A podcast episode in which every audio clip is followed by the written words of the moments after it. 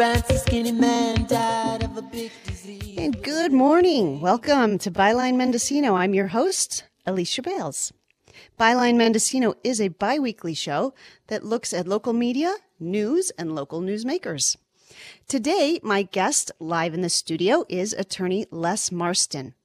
Two local Pomo tribes have just won a David and Goliath ruling in the Ninth Circuit Court of Appeals against the state of California over the state's bad faith negotiation of their gaming compacts. Les is the lead attorney on the case and will discuss the state and national significance of the efforts by the Hopland Band of Pomo Indians and Robinson Rancheria, among a handful of other tribes who fought back against the state of California and won. But first, I have a few updates on stories we've been following here on KZYX. This has been a huge news week here in Mendocino County.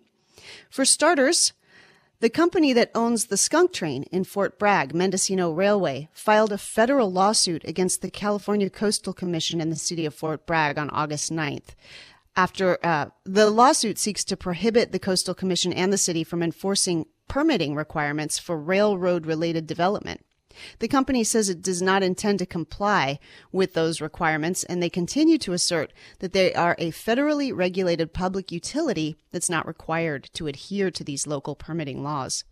The Coastal Commission obviously disagrees with that, but until now has not taken strong steps to regulate the skunk train. They replied to the Mendocino Railway lawsuit by sending a letter to them, citing several incidents of unpermitted development on and near the former mill site, and demanding that the company cease all unpermitted development and provide a full description of all of their development activities by August 26th. The Coastal Commission threatened to impose substantial monetary penalties if Mendocino Railway does not comply. The Press Democrat reported that fines could total $11,500 per day. The city of Fort Bragg has its own lawsuit against Mendocino Railway filed last October, seeking to establish its authority over the GP mill site development, arguing that the skunk train is not a public utility and therefore not subject to the federal exemptions to regulations, nor does it have the power of eminent domain. Last year, Mendocino Railway used its claimed public utility status and the power of eminent domain to negotiate the purchase of 210 acres of the former Georgia Pacific mill site in Fort Bragg. The judge in Fort Bragg's lawsuit agreed with the city of Fort Bragg that the skunk train does not qualify as a utility, and that decision is being appealed. In the meantime, the railroad has filed a plan with the Surface Transportation Board to rehabilitate 13 miles of the North Coast Railroad to ship gravel, ostensibly to bolster their claims that they're not just a local tourist train, but they also carry freight in the form of gravel and connect to a larger rail system. The North Coast Railroad line is being turned into the Great Redwood Trail. That's a project championed by State Senator Mike McGuire to turn the old railway line into a hiking and biking trail. So the skunk train has also kind of pissed off the trail folks by jeopardizing those plans.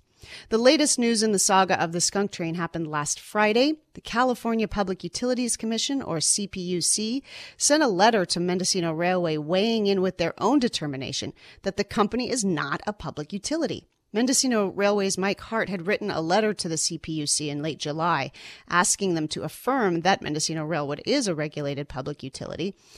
Well, the CPUC wrote back to that Mendocino Railway's tourist excursion train is actually not a public utility. There was a report that CPUC investigators were actually on site at the skunk train station in Fort Bragg on Tuesday this week. I haven't been able to confirm that. The CPUC letter is probably good news for John Meyer of Willits, who's fighting an eminent domain lawsuit brought by Mendocino Railway to take 20 acres of his land for their operations in Willits. That trial starts Tuesday, August 23rd in Ukiah. So in addition to John Myers' legal fight with the skunk train, there's a lot going on in the Ukiah courthouse next week, and most of it has to do with the culture of violence at the Ukiah Police Department that I reported on last month.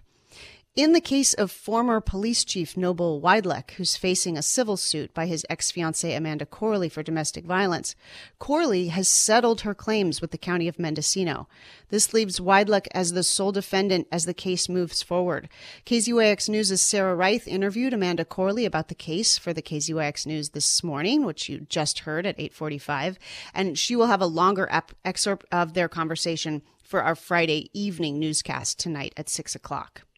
This week, we'll also see the sentencing hearing for Kevin Murray, the former Ukiah police sergeant who was charged with 7 felonies and 1 misdemeanor, including sexual battery, rape, and burglary, but pled no contest to 1 felony and 1 misdemeanor at a pretrial conference in July. He's facing 2 years felony probation or the possibility of 3 or 4 years in jail.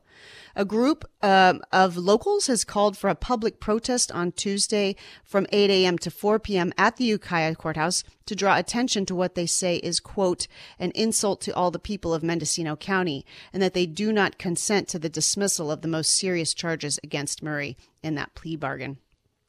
So that's happening Tuesday at the Ukiah Courthouse.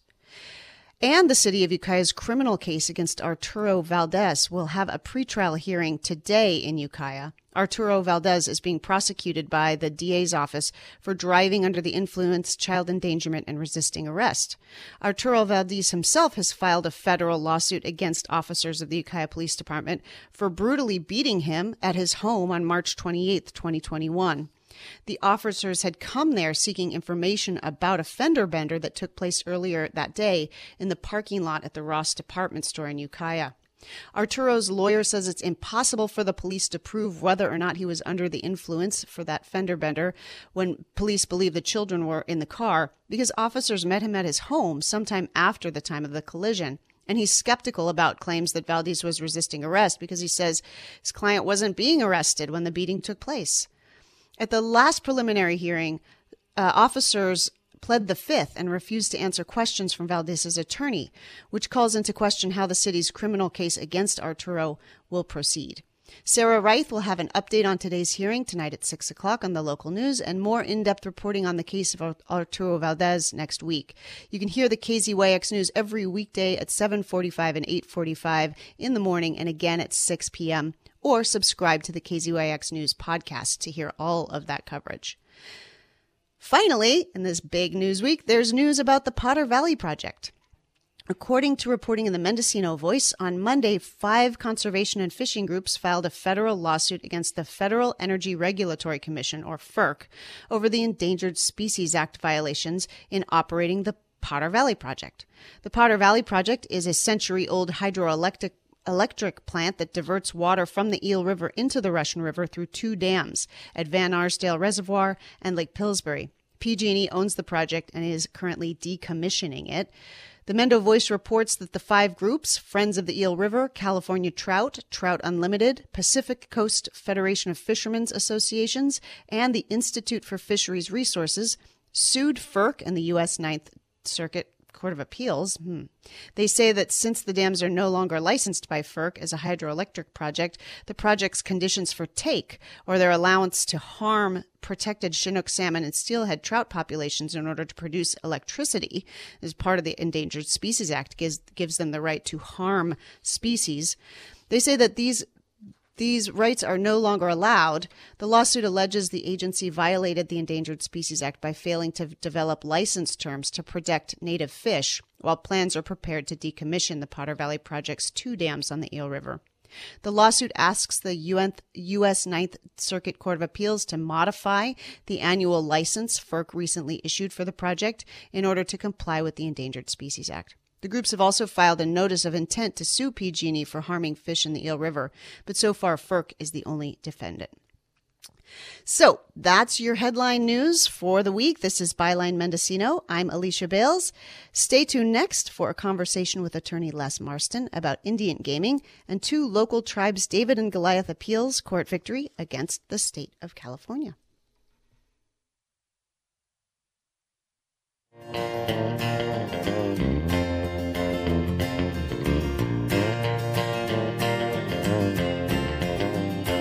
I am leaving Mississippi in the evening rain. These delta towns wear satin gowns in a high beam flame. Loretta Lynn guides my hands through the radio. Where would I be in times like these without the songs Loretta wrote? 'Cause when you can't find a friend, you still got the radio. When you can't find a friend, still got the radio, oh, listen to the radio.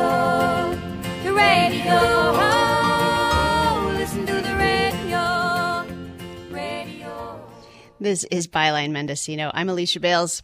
Stay tuned now for a conversation with Les Marston. He is a local attorney who's just won a crucial ruling in the Ninth Circuit Court of Appeals that found the state of California was negotiating in bad faith with 5 Indian tribes around their Indian gaming compacts. Indian gaming is a high-profile subject this year because of 2 state ballot initiatives coming up for vote in the November midterm elections and a whole lot of political advertising out there about them. But tribes in California have fought for decades with the state and federal governments to assert their sovereign rights as nations to regulate gaming on their tribal lands, free of interference by state governments.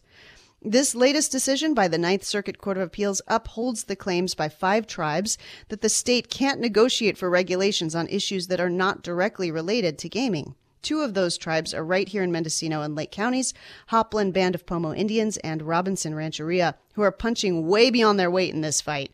Les Marston is the lead attorney in the case and is here to explain what the ruling means. Good morning, Les. Good morning. Thanks for having me. Thank you for coming in live into the studio here. This is really fun to have you.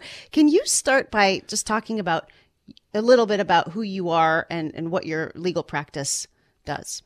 I'm a California Kuya Indian. I've been practicing in the area of federal Indian law for 45 years. You just thought I was young and handsome. My practice started with California Indian Legal Services, which is a statewide legal aid organization that provides free legal services to Indian tribes and Indians that meet income eligibility guidelines. I was with them for 17 years, and then I embarked upon my own private practice, sharing offices with David Rapport, the city attorney for the city of Ukiah. So you work out of downtown Ukiah. I do. And when did you start your practice in Ukiah?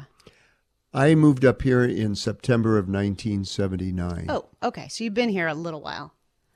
And from the sound of things, you've been involved in many of these historic cases, asserting sovereignty through the legal system around gaming and land use and tribal rights, all of these things. But right now, we want to talk about this victory in the Ninth Circuit Court of Appeals. So can you just introduce listeners to what the ruling was and why it matters?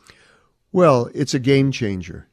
It has nationwide implications, and it changed the balance of power in negotiations between tribes and the governor in the state of California. The state was in a position of power and authority, a position to be able to dictate to tribes what they had to put into their gaming compacts. And this leveled the playing field. So now it really is 2 equal governments, sovereign tribal governments, coming to the table and sitting across the table with a governor. What a lot of people don't know is that in 1988, Congress enacted a law, and they allowed states to be able to play a role in gaming that occurs on Indian reservations. And under the federal law, which is called the Indian Gaming Regulatory Act, which people commonly refer to as the IGRA, Congress said that if the tribes want to play the more lucrative Vegas casino-style games, they have to have an agreement with the state. And if they can't get that agreement with the state, then they can't offer their games. Here in California, with the passage of Proposition 1A, the people of the state of California said that Indian tribes could have the exclusive right to operate and play slot machines and house bank and percentage card games. But again, even though the people said tribes could play those games, they can't play them on their reservations unless they have an agreement with the state. Interesting. So the state, so gambling, like Las Vegas or Nevada-style gambling, is not legal in the state of California, but tribes are able to legally operate casinos with that kind of gambling or gaming because of this, because of their sovereign status, but also because of IGRA and the federal law that recognizes their sovereignty over that. This case actually started back in the early 1980s when Indian tribes sued the state of California over whether the state had the right to regulate high-stake bingo games and card games on the reservation. And the United States Supreme Court held that the state had no jurisdiction, had no authority to enforce any of their state laws against the tribes on the reservation with respect to gaming. And so, of course, the states went complaining to Congress, stating that, gosh, Congress, you got to step in, you got to regulate this gaming on Indian reservations, otherwise, you know, the mafia is going to get involved and there's going to be organized crime. And so Congress enacted this law regulating gaming on Indian reservations, and for the first time gave to the states something that the Supreme Court said they didn't have, and that is the authority to negotiate for the imposition of an application of certain state laws on the reservation that the tribes would have to comply with. But what Congress said is those state laws had to be directly related to the operation of gaming activities. Now, that's a direct quote out of the federal statute. And so in our case, the issue was, well, what the heck is directly related to the operation of gaming activities? The state of California took the position that, but for the casino and the revenue that's generated from the casino, you wouldn't have people driving to the reservations, so they had the right to require the tribes to comply with California environmental laws. You wouldn't have people coming into the casinos, so if they slipped and fell, the state could impose all of its personal injury laws against the tribes. The state was even going as far as to require or demand that the tribes recognize and enforce state court spousal support and child support orders. Now, those are all noble causes, but the issue is, what did Congress specifically authorize the state to be able to negotiate over? And that's what our lawsuit was about. And so you have to ask yourself, for example, if I'm a cook in the casino restaurant, and every day I drive to the restaurant and I park in the back and I walk in and I cook, meals, and then I leave. What does that have to do with the playing of the games on the casino floor? So what the Ninth Circuit said is there has to be a direct connection. If an individual is driving down the highway and his little boy has to go to the bathroom, and they pull off and they run into the casino, and when he runs into the casino, he slips and falls. Is that directly connected with the playing of the games? As opposed to, I'm a patron, I come in to play the games, and as I walk up to pull the handle on the slot machine, the stool I'm sitting in is collapsing. Well, that is directly related, and that patron ought to be able to file claims and have remedies against the tribe. So it may sound like we're splitting hairs here, but it's a hair that we have to split, because again, normally state laws don't apply to tribes on the reservation, and so Congress enacted this law allowing the state to negotiate over the application of certain state laws. But Congress said, look, this isn't the opening up the floodgates to allow the states to enforce all their laws against the tribes. It's only those laws that are directly connected to the playing of the casino games on the casino floor. And this has much larger implications. It's not, as you're describing it, it's not a fight with the state about the tribe's ability to make money, although that is part of it, of course, but it really is one of those flashpoints where you're fighting for sovereignty, right? It's where what sovereignty is for tribal nations is defined through the way that the state wants to come in and impose its regulatory authority on the tribes. And it's not the other thing you're talking about with like the state laws about these non-gaming related issues. It's not that there's no regulation there. It's tribal regulation, not state regulation, right? Well, Indian gaming is the most regulated gaming in the United States. There's the National Indian Gaming Commission that has general oversight authority that regulates the casinos. Then the tribes themselves are required both by their compacts and by the National Indian Gaming Commission's regulations to have a gaming commission, and those gaming commissions have to promulgate regulations that govern every single aspect of what occurs on the casino floor. Nothing happens in a casino by accident, and everything that happens in the casino is under surveillance cameras and is being watched. So if you go to Las Vegas, for example, and go into the Wynn Casino, that casino will be lucky if it sees a Nevada regulator once or twice a year. Gaming in Indian casinos, the gaming commissioners are in the casino literally every single day. So, and they've established rules, for example, for how the games are played. There's specific rules, just for example, for where the dealer of a blackjack game has to keep their hands, right? They have to keep them on top of the table so the surveillance cameras can see them all the time. They have to shuffle the cards a certain way. They have to deal the cards a certain way. Those are called minimum internal control standards.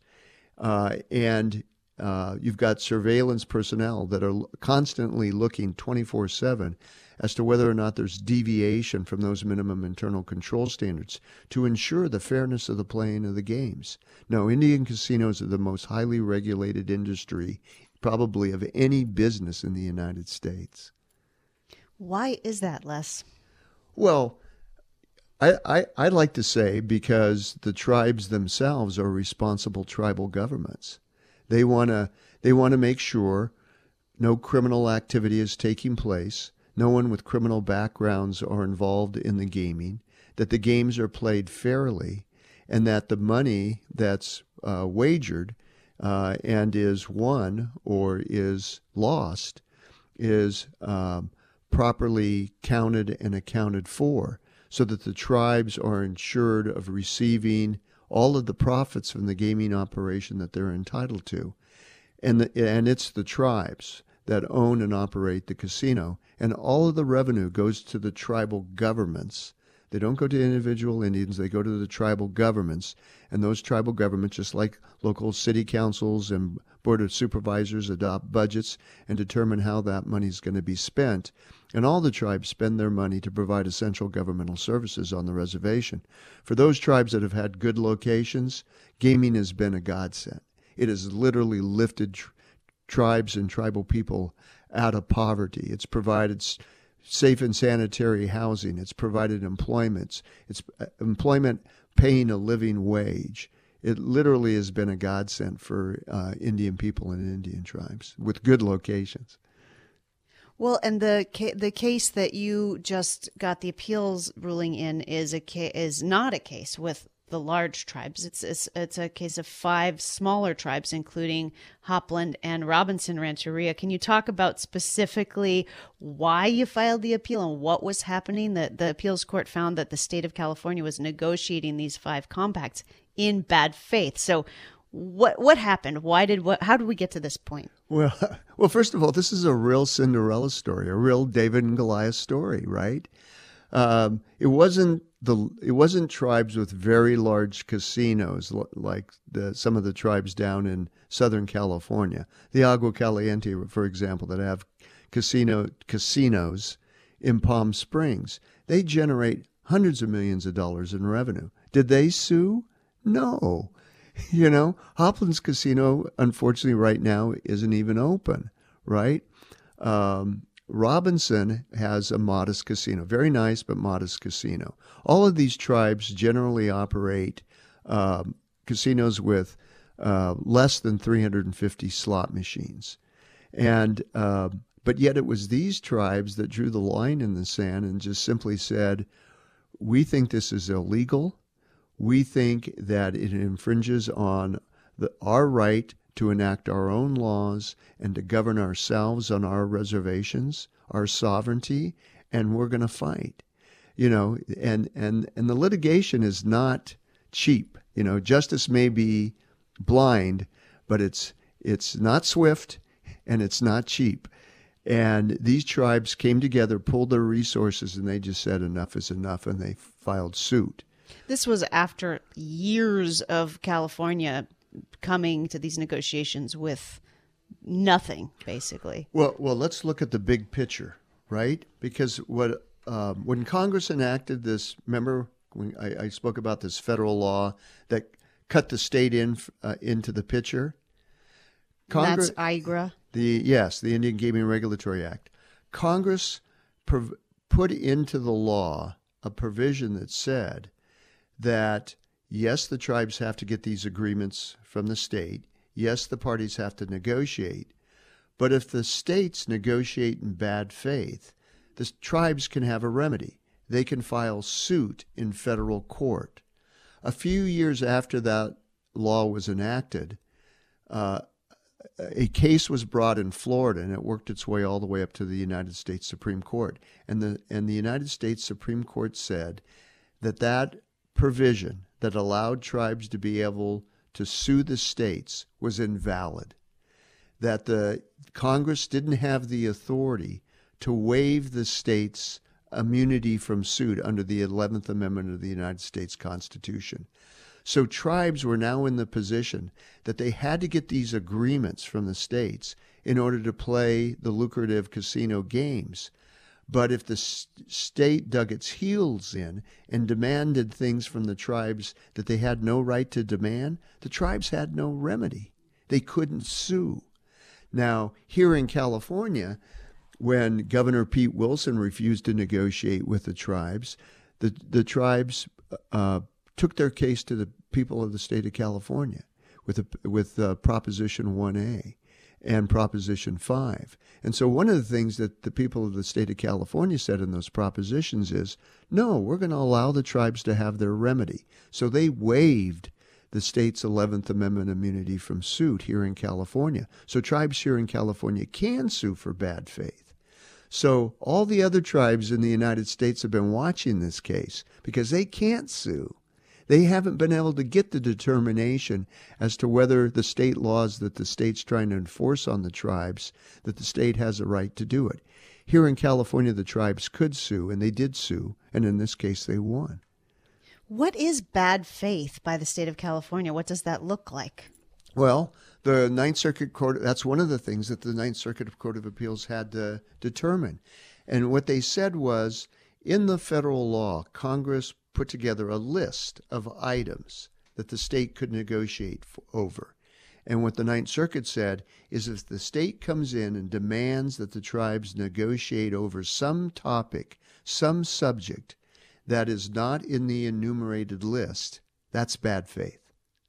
And so that's what happened here. The tribes, back in 1999, right after the passage of Proposition 1A, Governor Gray Davis went to the table and he negotiated gaming compacts with 64 Indian tribes in the state, commonly referred to as the 1999 compacts. Those compacts all had a term of 20 years, and all of those compacts were due to expire in 2020. So literally 4 years prior to the expiration date, a group of tribes, approximately 28 tribes, calling themselves the Compact Tribe Steering Committee, requested negotiations with the governor, went to the table, and started negotiating compacts. And immediately, the governor took the position that the tribes had to agree to seven laws, state laws, the application of seven state laws on their reservation that the tribes believed were not directly connected to the playing of the games on the casino floor, fell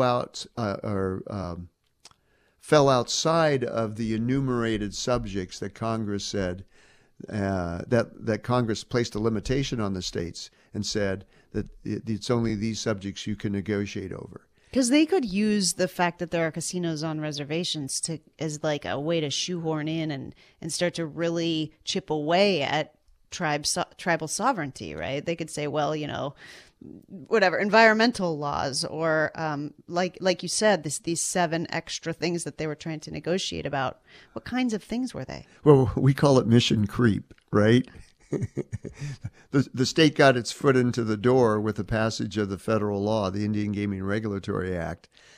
The states knew they were in a powerful position because they could just, as they tried to do here, keep the tribes at the table, right? Negotiating, refusing to give in, and just continuing to push across the table the exact same compact with the exact same illegal provisions, knowing that they were running, the state was running out the clock because the tribes' compacts were going to expire, right?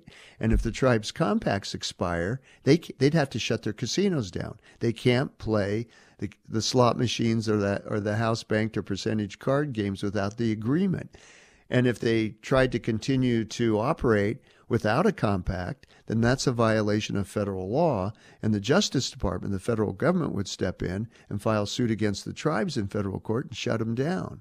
So the state knew that it could just stay at the table and keep, every time the tribes made an offer, tried to negotiate over a particular point, the state would just smile and say, well, we hear what you're saying, but here's our proposal. And they just kept shoving the same compact across the table for 4 years.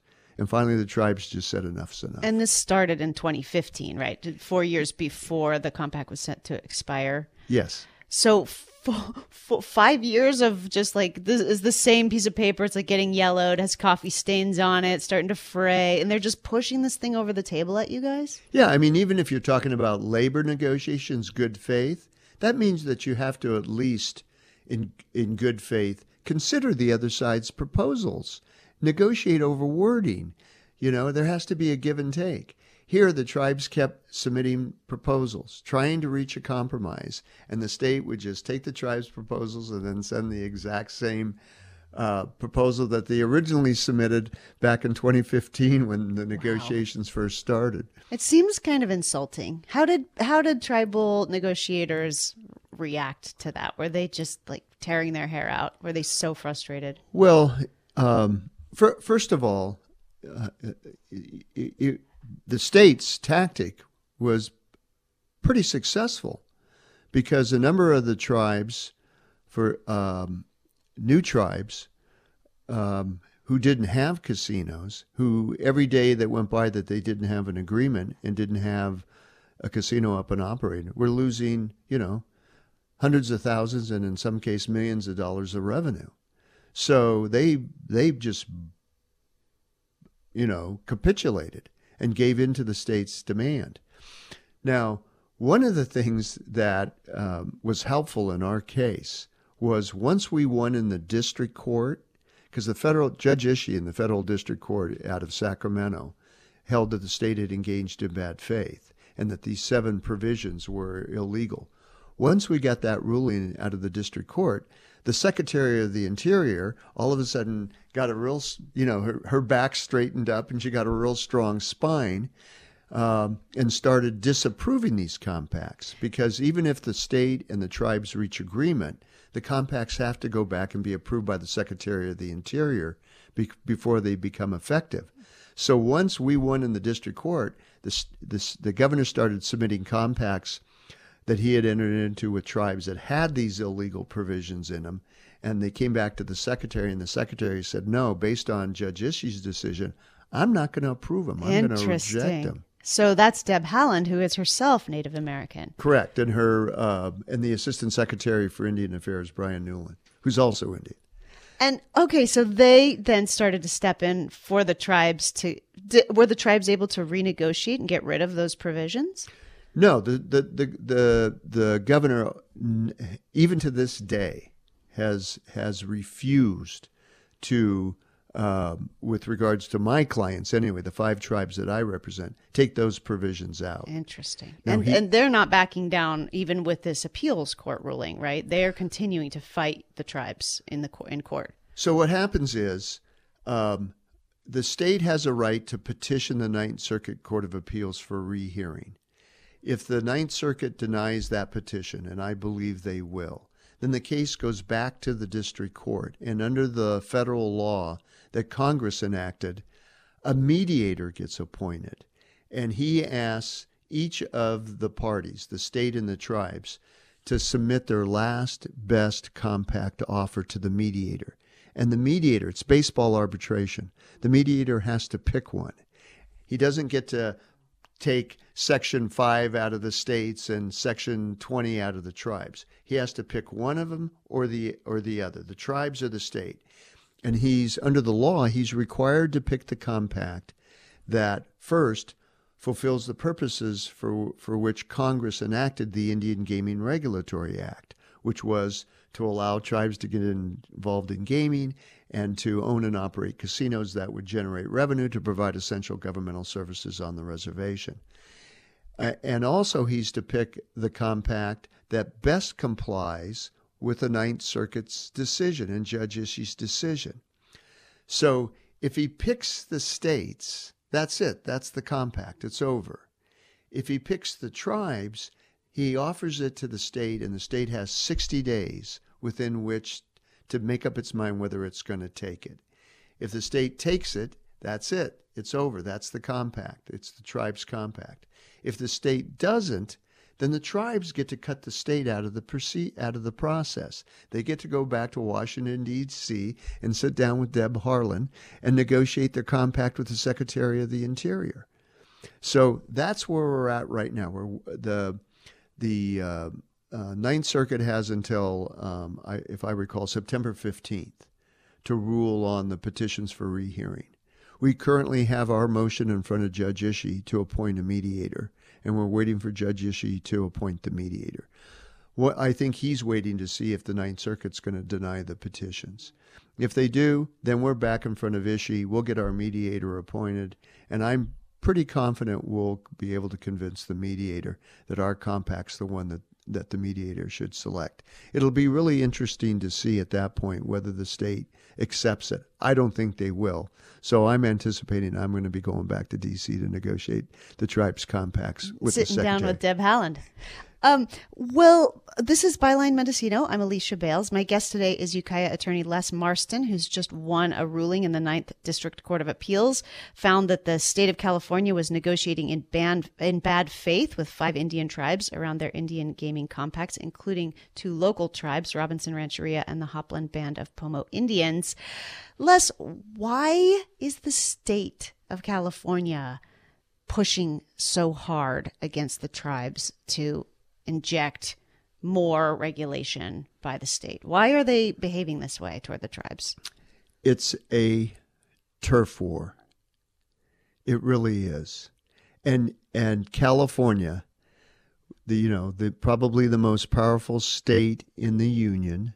You know, if it was a country, it would have the 6th largest economy in the world. It has a huge budget. It has a whole Indian section or division within the Attorney General's office with loads of deputy attorney generals to fight the tribes. All you have to look, California has one of the worst records when it comes to Indian people in the United States. You know, we think that we think the U.S. cavalry went out and the Indian wars were fought in the plains and in South Dakota and Nebraska. No, the worst Indian fighting occurred right here in California. The largest genocide against any group of Indian people occurred right here in the state of California. I mean, the very first act of the first Supreme Court Justice, Justice Hastings, was to go to the state legislature and request money so he could raise a militia to go in the Eden Valley right here in Mendocino County and kill all the Indians. You know, California was one of the first states to put a bounty on the heads of Indian men, women, and children. You brought in an Indian scalp and you got paid. So, despite the fact that Governor Newsom apologized to California Indians for the genocide, the fact of the matter is California's been fighting a war against Indian tribes over which government would have the right to enact laws and enforce those laws against persons and property on the reservations since this state became a state in 1850. I mean, I have spent my entire legal career bringing lawsuits against the state of California, in some cases the federal government, for breach of their trust obligations that they owe to Indians under the law and the Constitution, and against cities and counties who, you know, have wanted to enforce their laws as well against tribes on the reservation. These tribes, I mean, you have to give them credit. These four of these tribes didn't even exist in 1980. The United States government illegally terminated their reservation land and their governmental status. They had to sue the United. Dave Rapport and I sued the United States government over that termination process, and the federal courts ruled that the United States government violated federal law, breached their trust obligation to these Indian people, and illegally terminated. But by the time we got that court ruling, most of these four Indian tribes had lost almost all of their land within the boundaries of the reservation. They had no government. They had to reorganize their governments. They had no businesses on the reservation, and their people were mired in poverty. Yet, as a result of gaming and their fight to hold on to their sovereignty, they've turned things around. I mean, you go up to Blue Lake, and there was just nothing on that reservation. And now you go up there, and they got a police department, they got a fire department. You know, you look at all the good things they're doing. You go sit down with Chairman Cromwell, Benai Cromwell out of Robinson, and listen to him talk about all the good things that they're doing on the reservation. You know, they have a hotel, they've got a business there, they operate a clean, non-polluting business. And even the ills of illegal gambling. The tribes do a really good job at addressing gambling addiction, address gambling addiction on the reservations. You know, in the Las Vegas casinos, probably... based on the studies that I've seen, 3 to 4% of the patrons that go into the casinos in Las Vegas have some type of gambling addiction problem. The tribes have that number down to about 1%. They know it's a problem, and they address it, and they have programs available to help those that have that problem. So, you know, these four tribes, it really is a Cinderella story, right? Rags to riches. Not riches, but rags to middle class existence. Well, yeah, I mean, even look at Covelo Indian Community up in Round Valley. They have a small little gaming operation. For the tribes, if all the casino does is employ 26 people and pay those 26 people a living wage that they can then put back into the local reservation economy, that's a success as far as I'm concerned. And casinos like Blue Lake and Robinson, they do far more than that. They not only employ their people, but they generate revenue and that the tribe used to provide essential services on the reservation. So, it's, you know, as I said, for those that have good locations, gaming has really been a godsend. So can you help contextualize then all of the political ads that we're seeing with, you know, beautiful landscapes and tribal members pleading with voters to vote yes or no on these state propositions? How do voters make sense of all of this and know, you know, how to understand what they're seeing in these political ads? This is an oversimplification, but Proposition 26 simply allows the tribes to play an additional game in their casinos, sportsbook.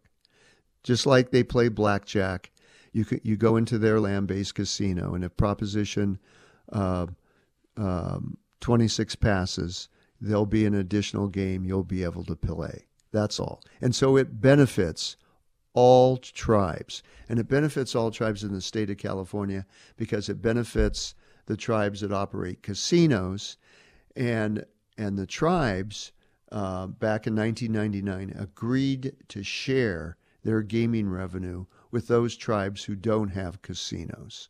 So in the state of California, under the compacts, there are what are called gaming tribes and there are non-gaming tribes. And the non-gaming tribes are tribes that operate 349 slot machines or less.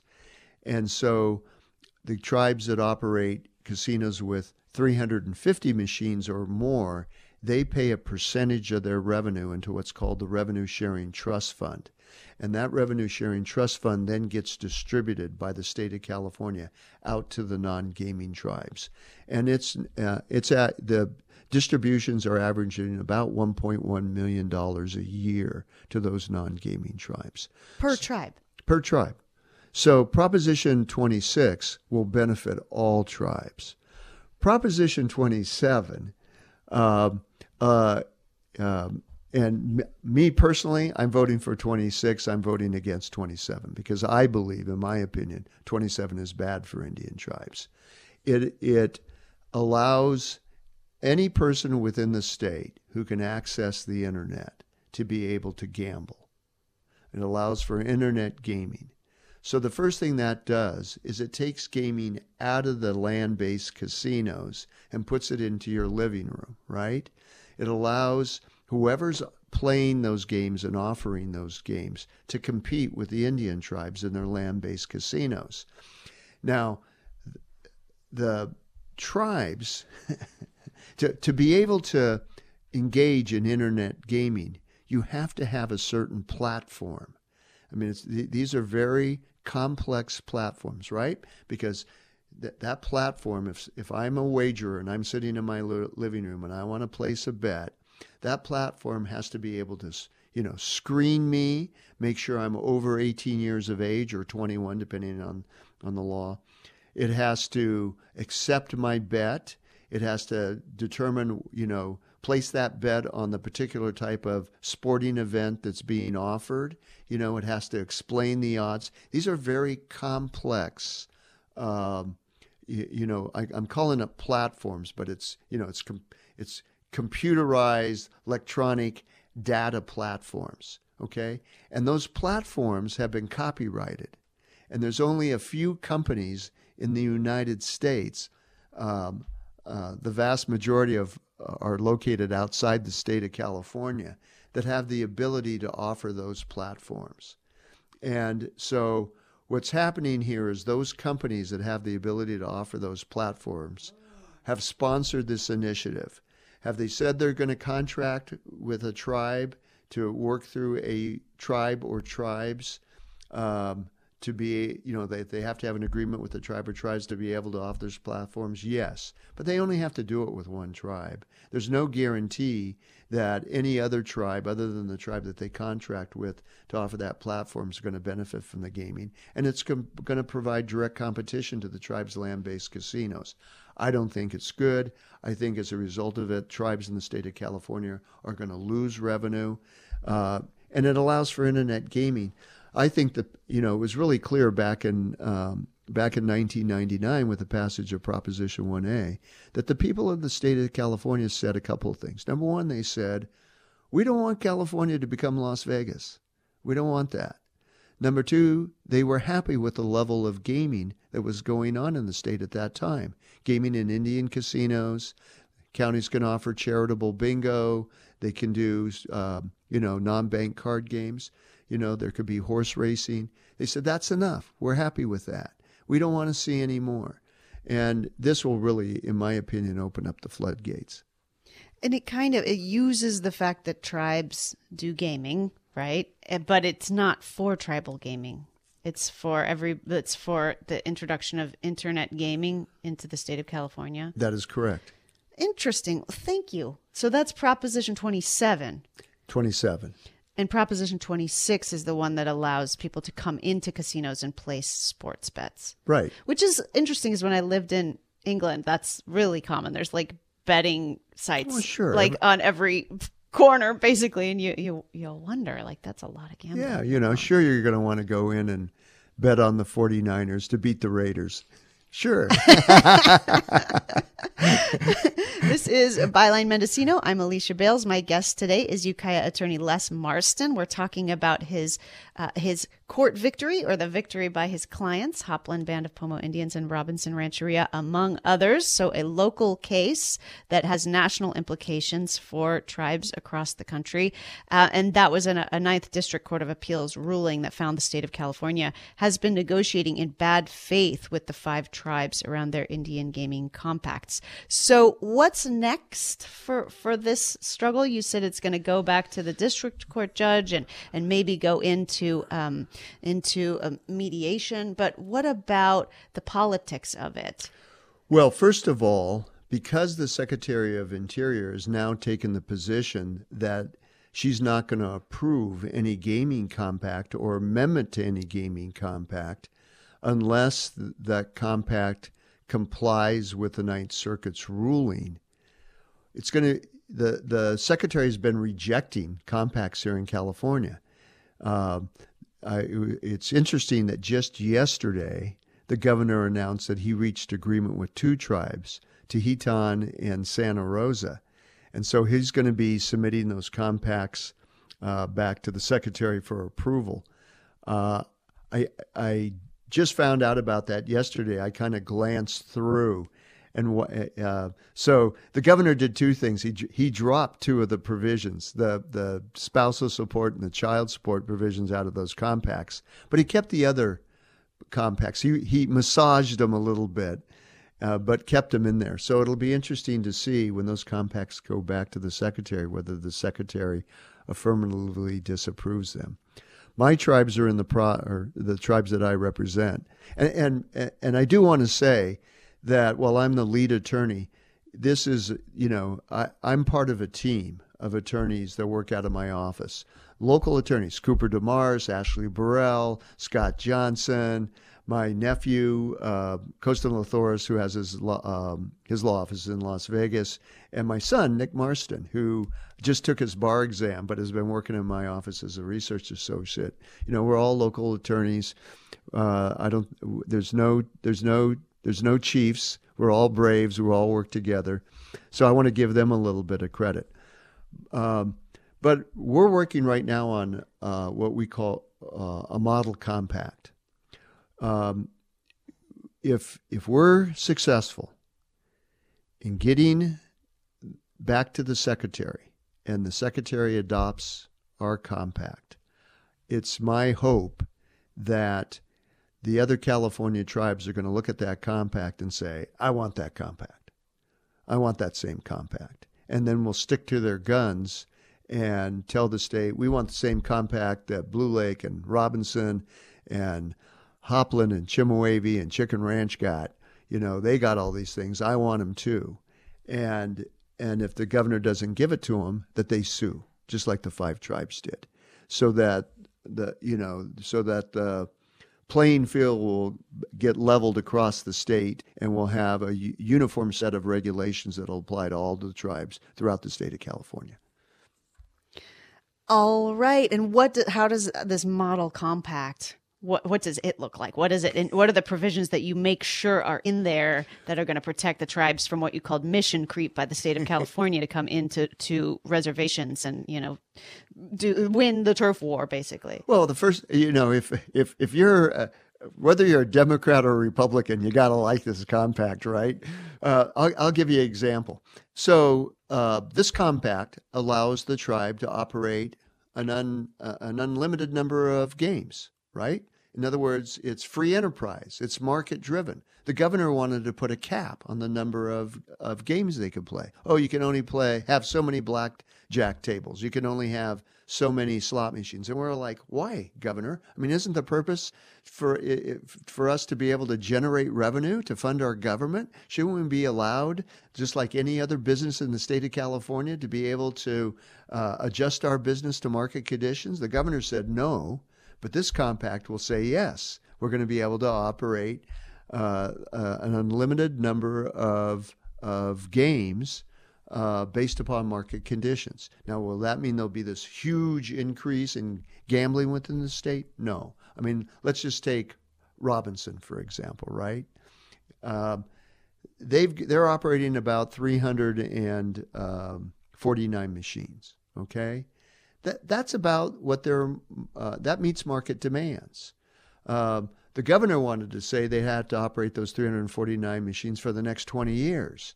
Now, you know, hopefully Lake County will grow, population bases will grow, and as the county grows and they get more patrons in their casino, they'll be able to expand. You know, they'll go from 349 to then 400, maybe get up to 500, but that's about what their it gives them the opportunity to expand their market.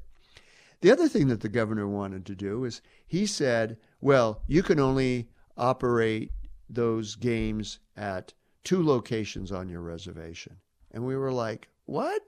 Because Blue Lake, for example, it has its land-based casino, and then it has its gas station and a couple other places where it could place machines. So this compact will allow them to do that, more flexibility. Just to have more agency in how they run their businesses. Exactly.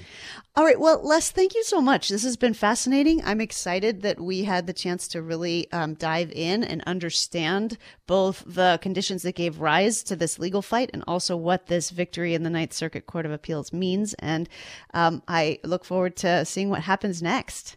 Thank you so much for having me. This is Byline Mendocino. I'm Alicia Bales. I'm going to get out of here, but I'll be back in 2 weeks. Have a great weekend. If you enjoyed this podcast, you can go to kzyx.org to find more shows and content like this one. While there, you can stream us live or check out our jukebox. And if you like what you hear, consider donating by clicking the red donate button in the upper right corner. We are Mendocino County Public Broadcasting, listener-supported community radio. KZYX, Philo, 90.7 FM, KZYZ, Willits and Ukiah, 91.5 FM, and Fort Bragg at 88.1 FM. Thanks for listening.